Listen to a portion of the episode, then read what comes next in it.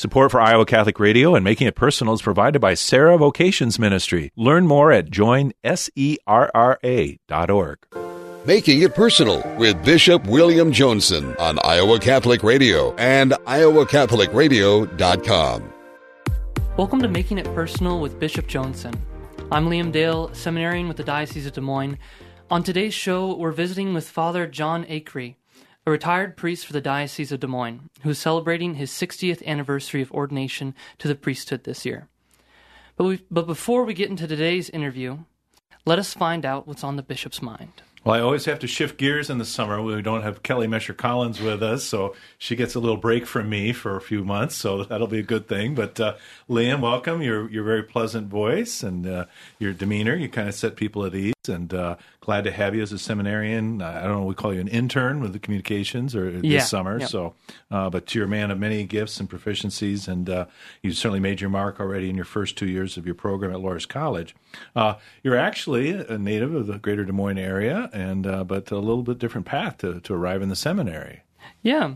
I grew up here in West Des Moines, went to Valley High School, graduated in 2020. That's that other high school in West Des Moines, it is, right? The other one. Yeah. For those of us who went to public school, you know, we can feel a certain kinship with you, so okay. Yeah. I've been up at Loras for 2 years now, so I'll be going into my junior year of college seminary, and it feels great. What some used to call the minor seminary, but there's nothing minor about it, right? There's a pretty demanding rule of life there, right, in addition to your studies. It's true. But honestly, the formation that we're undergoing is really freeing in a way. It's much different, constricting, some would think, but it's just setting us up so well for living life. Okay. Well. Okay. So, you kind of radiate a certain peace, so hopefully that's a kind of a sign that you're where you're supposed to be and that the Holy Spirit is guiding you exactly. But you're used to kind of a strenuous work ethic and everything else. You're in the hospitality business with restaurant and involvement there. Can you tell us a little bit about that? With the restaurant? Yeah. It's good you had to deal with people in different contexts there. It's true. It's amazing. You can just say Jesus loves you and everything's fine then, right? It's true. But it's amazing all the little things that go into preparing you. What restaurant it was. So it was very, very famous in this area. Yeah, I used to work at the Chicken out in Orilla. It was on a bike trail. I bet Bishop has gone to it a couple times. I've ridden past it. I've yet to stop and make a pilgrimage yet. So. Well, there you go. Okay. You got to make that top priority. Okay. Yeah, but they handed you a lot of responsibilities because they knew they had a good thing. So, yeah. Very good. Well, we'll be getting ready, but maybe you can connect with our guest today and compare notes on Lawrence College in a moment. But kind of a marvelously exciting time. Was privileged to celebrate the Memorial Day Mass for the first time at Glendale Cemetery, thanks to David Miller and the KCs and the veterans and all who made that a beautiful moment. And obviously the tombs of the priests and the former bishops, including the one who ordained our guest today, is there. But and I would imagine as they came out from under the shady spots of the trees to receive communion, there were at least 300 people there. So a very fitting commemoration. Of course, we remember those who've laid down their lives for our country as well. So, and we're heading into the Pentecost weekend. Again, we get to celebrate some confirmations with the good people at St. John and Paul in Altoona, St. Peter Vietnamese Parish, and also Christ the King, so that continuing to draw down the Spirit on our young people and their hearts and all that's there. And then, of course, the next, the day after, thanks to Pope Francis, the Feast of Mary, Mother of the Church, and so she's who's kind of the lightning rod for the Holy Spirit, and we kind of lift her up as the nucleus of the church. We can never give enough attention to Mary and all that she's about. So beautiful things happening there. We're very conscious then of the preparation for our ordinations in the month of June and the great Feast of Corpus Christi also. So we're looking forward to all those things, but it's the great mystery of how God, as our students have concluded their school year, heading into the summer months, some will be gainfully employed, others hopefully some time of refreshment. We're going to be taking a quick break. When we return, we'll welcome retired diocesan priest John Acrea. You're listening to Making It Personal with Bishop Joensen.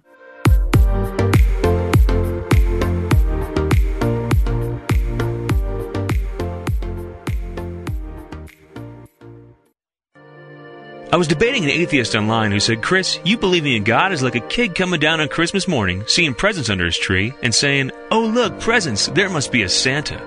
I replied, "Really? Because you not believing in God is like a kid coming down on Christmas morning, seeing presents under his tree, and saying, 'Oh look, presents, they must have exploded themselves here.'" No child has ever been that crazy. Now, a kid might get the identity of the gift giver wrong, but when he sees presents under the tree, he knows they didn't put themselves there. Likewise, everything made of matter has a source or an origin outside of itself, from your chair to your morning coffee to you. Have you ever stopped to consider that the universe is something made of matter? It had to come from something outside of itself that had the power to create a universe. The Big Bang did not Big Bang itself. There is a God. This is Chris Stefanik from RealLifeCatholic.com. Welcome back. I'm Liam Dale, seminarian with the Diocese of Des Moines. On today's show, we're visiting with Father John Acrea, a retired priest for the Diocese of Des Moines, who is celebrating his 60th anniversary of ordination to the priesthood this year. He's here to tell us all about his years of ministry.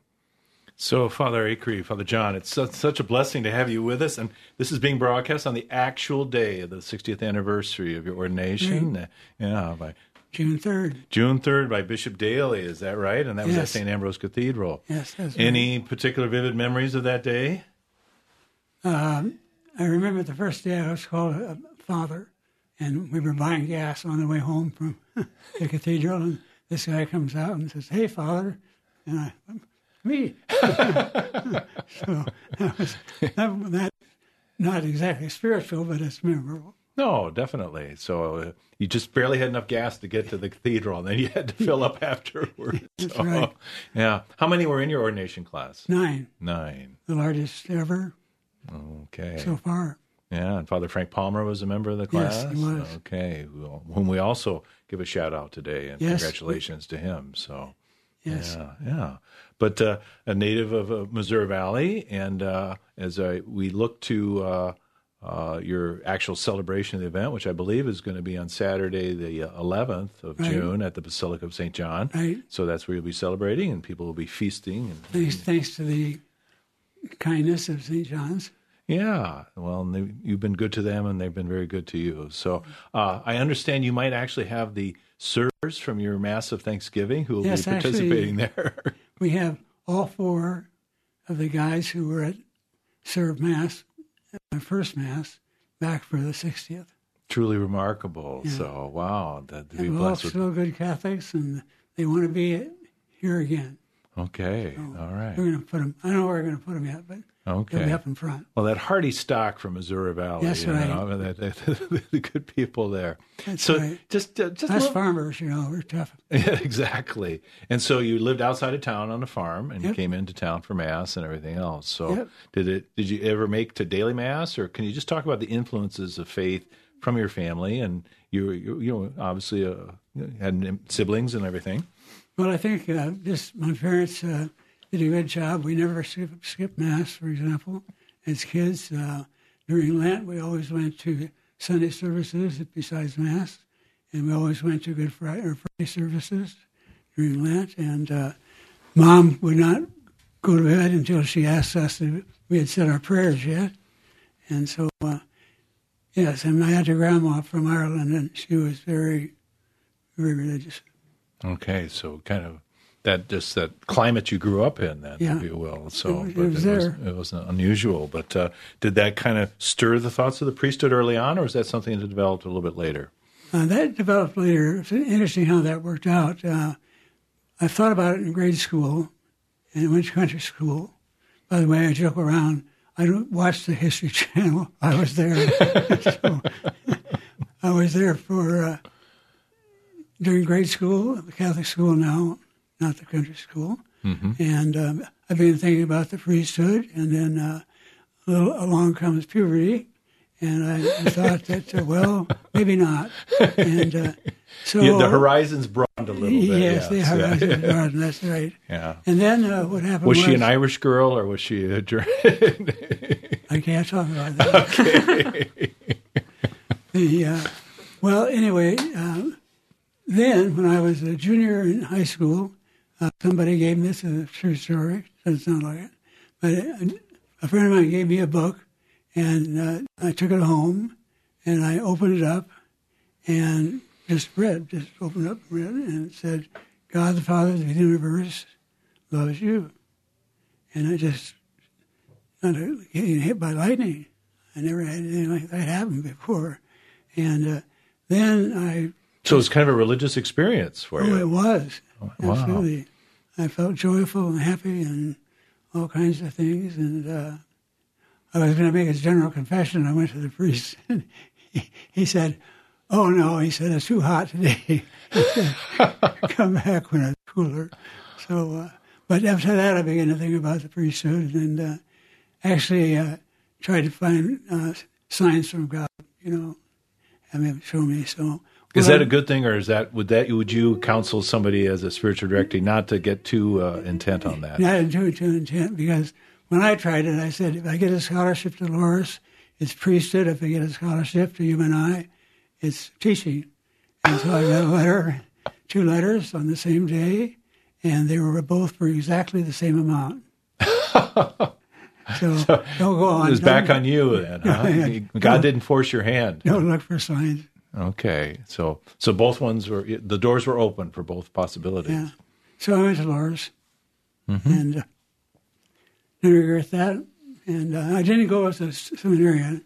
I went as a lay student. Okay. First year. Okay. And then got to know the system and took Latin and got to know the seminarians and came over next year. Okay, they were decent guys. And so they moved into North Hall then, right? Yes. Okay. North Hall. No. Rollman, I believe, there. Yeah, so. But, North Hall, Father Gooder. Yeah, so a little bit bigger scale than Liam knows right now with the Biani House at Lawrence College, right? Yeah.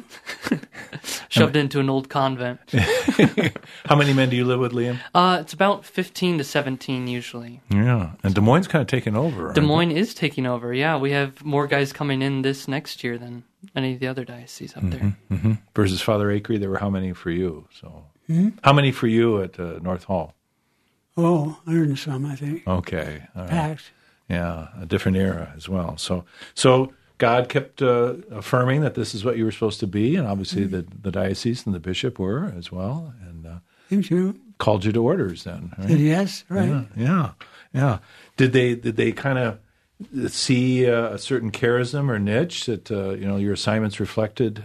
They were mindful of who you were and your personal. The first time I thought about quitting the priesthood was when I got my first assignment. Oh no! To go to Creighton and study English, and I hated English, and then go to Dowling and teach, and I didn't want to go to Dowling. And then 22 years later, I'm still around.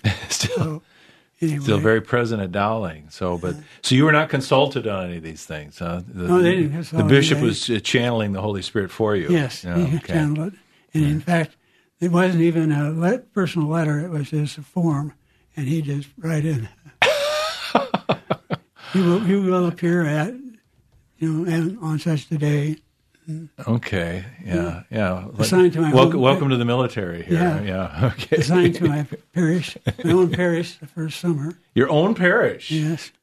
How often does that happen? I don't know. It's not very, people remember, they'd say, oh, I remember.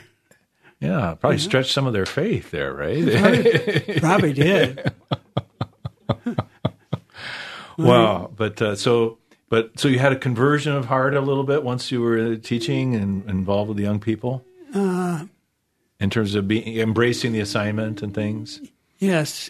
Yeah, I taught a lot of English, and then they switched into always religion, though, and I had the top-ranked. They used to segment them, and so I pulled my debaters out of my religion class. Oh, okay. Oh, recruiting. Yeah, it is true those Catholic schools recruit, but you were recruiting the debate team then. Okay. I told them, you're going to do it. You can ask Mike Downey about that. Mike, you're going to be a debater. Oh, what? Yeah, and I understand you had no real background in forensics. No, I was called into the president's office, and he said, you're going to be the new debate coach. And I said, well, I've never seen one. And he said, "I'm not a nurse." I said, "I've never been in one. I don't mean nurse. You're going to be the boat coach." Oh. So it's either that or being wrestling coach, probably, huh? Or something like that. Oh. Thank God, debate. Yeah. So I just have to take one step back. So Lawrence College, and then in that time in the province of Iowa, they had one central seminary, in Asbury there, Mount St. Bernard Seminary, right? Yes. Yeah, so you guys from all over the state of Iowa. Yes, they had everybody from Iowa that was in the seminary went to Mount St. Bernard's, basically, and some to Rome, maybe. Mm-hmm. And that was kind of nice because we knew everybody who was a priest in Iowa over a long stretch of time. Mm-hmm. And so you knew them all. Yeah. And that's really good. And also... You could always get a hot meal in Sioux City then. Huh? Yes. Yeah, okay, all right. That's right. And a steak and... that's okay. Yeah. Did you ever know a guy named Symington or not? Symington. Yes, he was a classmate of mine. Any inside's dirt there on my uncle or not? Don't mess with Symington. He seems like such a gentle guy. I don't know. That's, if you stay around a while. Okay. Well, he's a good man. He's around good. Did a wonderful job of ministry. Yeah. Big heart. Yeah, I think that's how we all kind of regard him, big-hearted man. And maybe with that, some similarities between the two of you, and that you also had some background in counseling, is that right? Mm-hmm. And was that something you did get to initiate, or was that just another form letter you got from somebody? No, I initiated that. You did, okay. Yeah, I didn't initiate it at school, but I became one of the counselors, yeah. Okay, but then also went off to Creighton, is that right? Well, that's where I got the counseling degree. Okay, yeah. So some professional formation there, too, in addition. Yep. Yeah, not totally depending on the Holy Spirit, right? Nature and grace. That's later on when spiritual direction. Okay, all right. But we shouldn't leave aside that, I mean, for someone who had no background in debate, you were quite successful from a worldly perspective, right? Yeah, 4 state champions. Not too shabby. In a row. Wow, remarkable. That was good. Yeah. So, I mean, we just can't say, believe on Jesus. You have to be able to form an argument, right, and carry it through, right? And Father Tom Ashman, the president of the Divine Word Fathers, was one of your pupils or, tutees in that way. Mike Downey, he's going to be the president of Serra International next year. Uh-huh. Mm-hmm. You took these diamonds in the rough and honed them, and so they could... They told me, they said... Don't get the idea. You're the debate coach. You're just the driver. Okay. No shortage of ego there, right? No. Very good.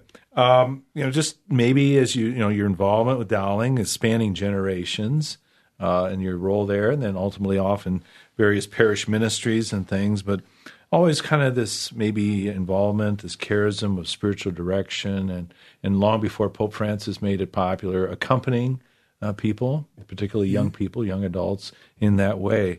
Can you describe any of the things you're seeing in terms of the changes either within the culture or the families and how that, poses challenges or is a great source of blessing for our young people today? Well, the culture and media and all that poses a huge challenge and just the atmosphere. It's hard on kids. I mean, it makes them depressed. When they watch so much media, they don't. They're not having the fun. They don't have the clothes. They don't have the money. They don't have this, and down they go with depression.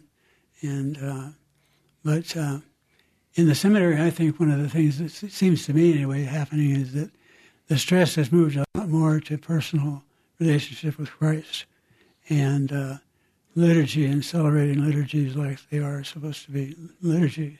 Mm-hmm. And. Now that they're adding a 5th year to major seminary in some places, and that's basically a spirituality year where you just spend a year spiritualizing your life or trying to. Mm-hmm. Mm-hmm.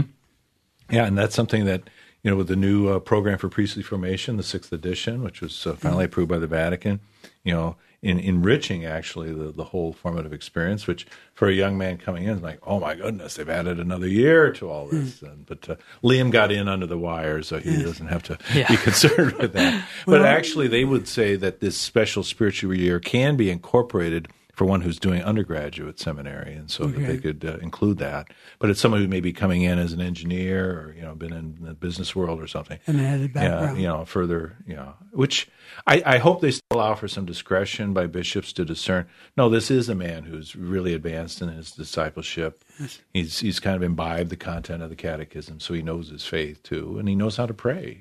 But we can all. Continue to grow in our prayer life, right? And the probing of the mystery, and as we do that. But so am I hearing you say that? All right, the media and all that that might fill our senses, but it's and can kind of create a consumerist mentality. There's a big counter movement. I think there's a big counter movement with that, with the idea that we have now a thing called Kairos. Uh-huh. And these are intense spiritual retreats for high school kids, mm-hmm. and they're powerful, and they do a lot against the kind of like Elon of the world and stuff. Mm-hmm. And also then at Dowling they have a thing called Utfeedum, mm-hmm. and there's small groups led by mentors, and there must be 150 or 200 people belong mm-hmm. to those, and they meet mm-hmm. once a week, mm-hmm. and so they. That's powerful. Mm-hmm, mm-hmm. And it has to be that personal encounter with Jesus, and to believe, right. Like you say, God, the Father of the universe, loves me. He gave His Son to me, and that relationship that we can have. You have a minute? I'll tell you the rest of that story. Well, I think we're going to just pause for a moment, Father, and then we can be back. But I'll kick it over to Liam. Yeah, so like Bishop said, we're going to take a quick break, and you're listening to Making It Personal with Bishop Joensen on Iowa Catholic Radio on the Catholic Radio Network.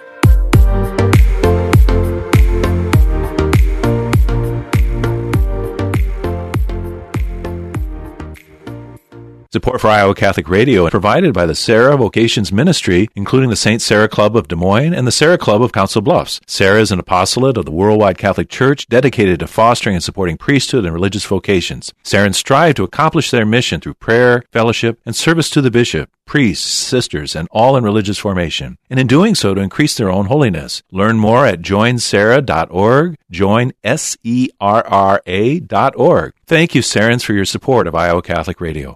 Hello, Steve Ray here. Join me along with Iowa Catholic Radio's Matt Wilcom and Father P.J. McManus for our Footprints of God Holy Land Pilgrimage, November 11th through the 20th, 2023. We'll see the Church of the Visitation, touch the top of Calvary, and visit the famous Western Wall. Plus, I'll be right there with you the whole time to bring the Bible to life at every site. Don't miss the Iowa Catholic Radio's 15th Anniversary Holy Land Pilgrimage. Early bird pricing is available. Details at iowacatholicradio.com. Welcome back. You're listening to Making It Personal with Bishop Joensen. So we paused. We kind of had a teaser there, Father, where you were going to tell the rest of the story, with all props to Paul Harvey here. But yeah, please. Well, it's just interesting that when I was 17, I got this message from God when I read that book that God loved me.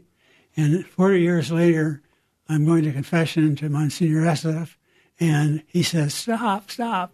You're not confessing your real sins. And I said, what? And he looked at me and said, oh, no, confess your real sins. He said, your real sin is you don't think God loves you. Oh. So it was kind of a repeat of something I heard 40 years earlier. Mm. It's interesting. Wow. Yeah, that God keeps calling us deeper, and maybe some of those, interior doubts or wounds that we bear, however those were, instilled in us, God's grace still continues to work on those in a beautiful way. So in your own humility and docility, too. Would you say that was one of the core messages that were at the heart of your spiritual direction? You were quite a noted spiritual director and ultimately working at the John Vianney Seminary in the Twin Cities. Well, yes, I think so. One of the things that the devil likes to do most of all is tell people lies, especially about what they have to give to God. And the devil can get very aggressive and angry at people. And so I always say, well, just take a microphone and put it in the devil's face and say, now, you said this. Would Jesus say that? Would he call you a piece of crap? No. Oh, well, then shut up yourself, you know. Okay, yeah. All right. Yeah. I don't know if I'd always counsel people to confront the evil one directly, but yeah, but the marvelous reflective exercise. Yeah, reflective. Yeah, and you can take the boy off the farm, but you know the farmyard language there. Yeah, no, I mean that's a good thing, and so. You were not ever officially the exorcist of the diocese, but, you know, your discernment with people as you accompanied them was trying to see really where the breath of the evil one was upon them at times. Yeah, and it is. Mm-hmm, mm-hmm. Yeah. And whether it's the young people at Dowling who, you know, obviously are so precious in God's sight, and he wants to destroy their hope and things too. So you were, you had mentioned to me at another moment, you were a little bit, you know, on the front edge of, you know, kind of this phenomenon that I think so many of our people in our culture, both young and not so young, deal with in terms of pornography and the purveyors of that who really have contempt for people and, you know, want to crush their souls and take their wallets and, you know, their bank accounts away from them. What was one of your initiatives there when you were at the seminary in St. Paul? Well, I was at the seminary for a couple of years, and guys have problems, and so... I thought, you know, they're going to confession, they're going to Mass, receiving communion, mm-hmm. and something's not here. Mm-hmm. And so I got the idea of a small group, and I worked on that, read about that, and then we announced we were going to have it. And the year I left, there were 10 small groups, and I was a mentor of all of them, which was a mm-hmm. lot of work, but mm-hmm. it was really good. Finally, the guys all got to know each other, and we would have dinners mm-hmm. Together and talk about victories and defeats and mm-hmm. things mm-hmm. like that. So yeah, so very much in touch with the human condition and trust and vulnerability and accountability, too, at the same time. Yeah, the spiritual director was like that, so I got to travel to Denver and to Detroit and various places to talk about that program. Okay, so kind of a national profile in that way. So many things that we could continue to explore. Obviously, you were a pastor and involved in other things. You've had a rich and varied ministry, and by my reckoning, you're showing no signs of slowing down. You know, we were kind of laughing at the Loras, at the Dowling Catholic Baccalaureate Mass. You forgot the walker that you brought with you and just kind of walked out of the sacristy as you went home. So, those things for support. So, Liam, I guess we got to call it a day here. So. Yeah. This has been another edition of Making It Personal with Bishop Joensen. Thank you to all of our guests and all of our listeners in Iowa, Nebraska, Wisconsin, and wherever you may be listening on Iowa Catholic Radio and the Spirit Catholic Radio Network. You can hear Making It Personal with Bishop William Joensen every week on Iowa Catholic Radio and iowacatholicradio.com. Support for Iowa Catholic Radio and Making It Personal is provided by Serra Vocations Ministry. Learn more at JoinSERRA.org.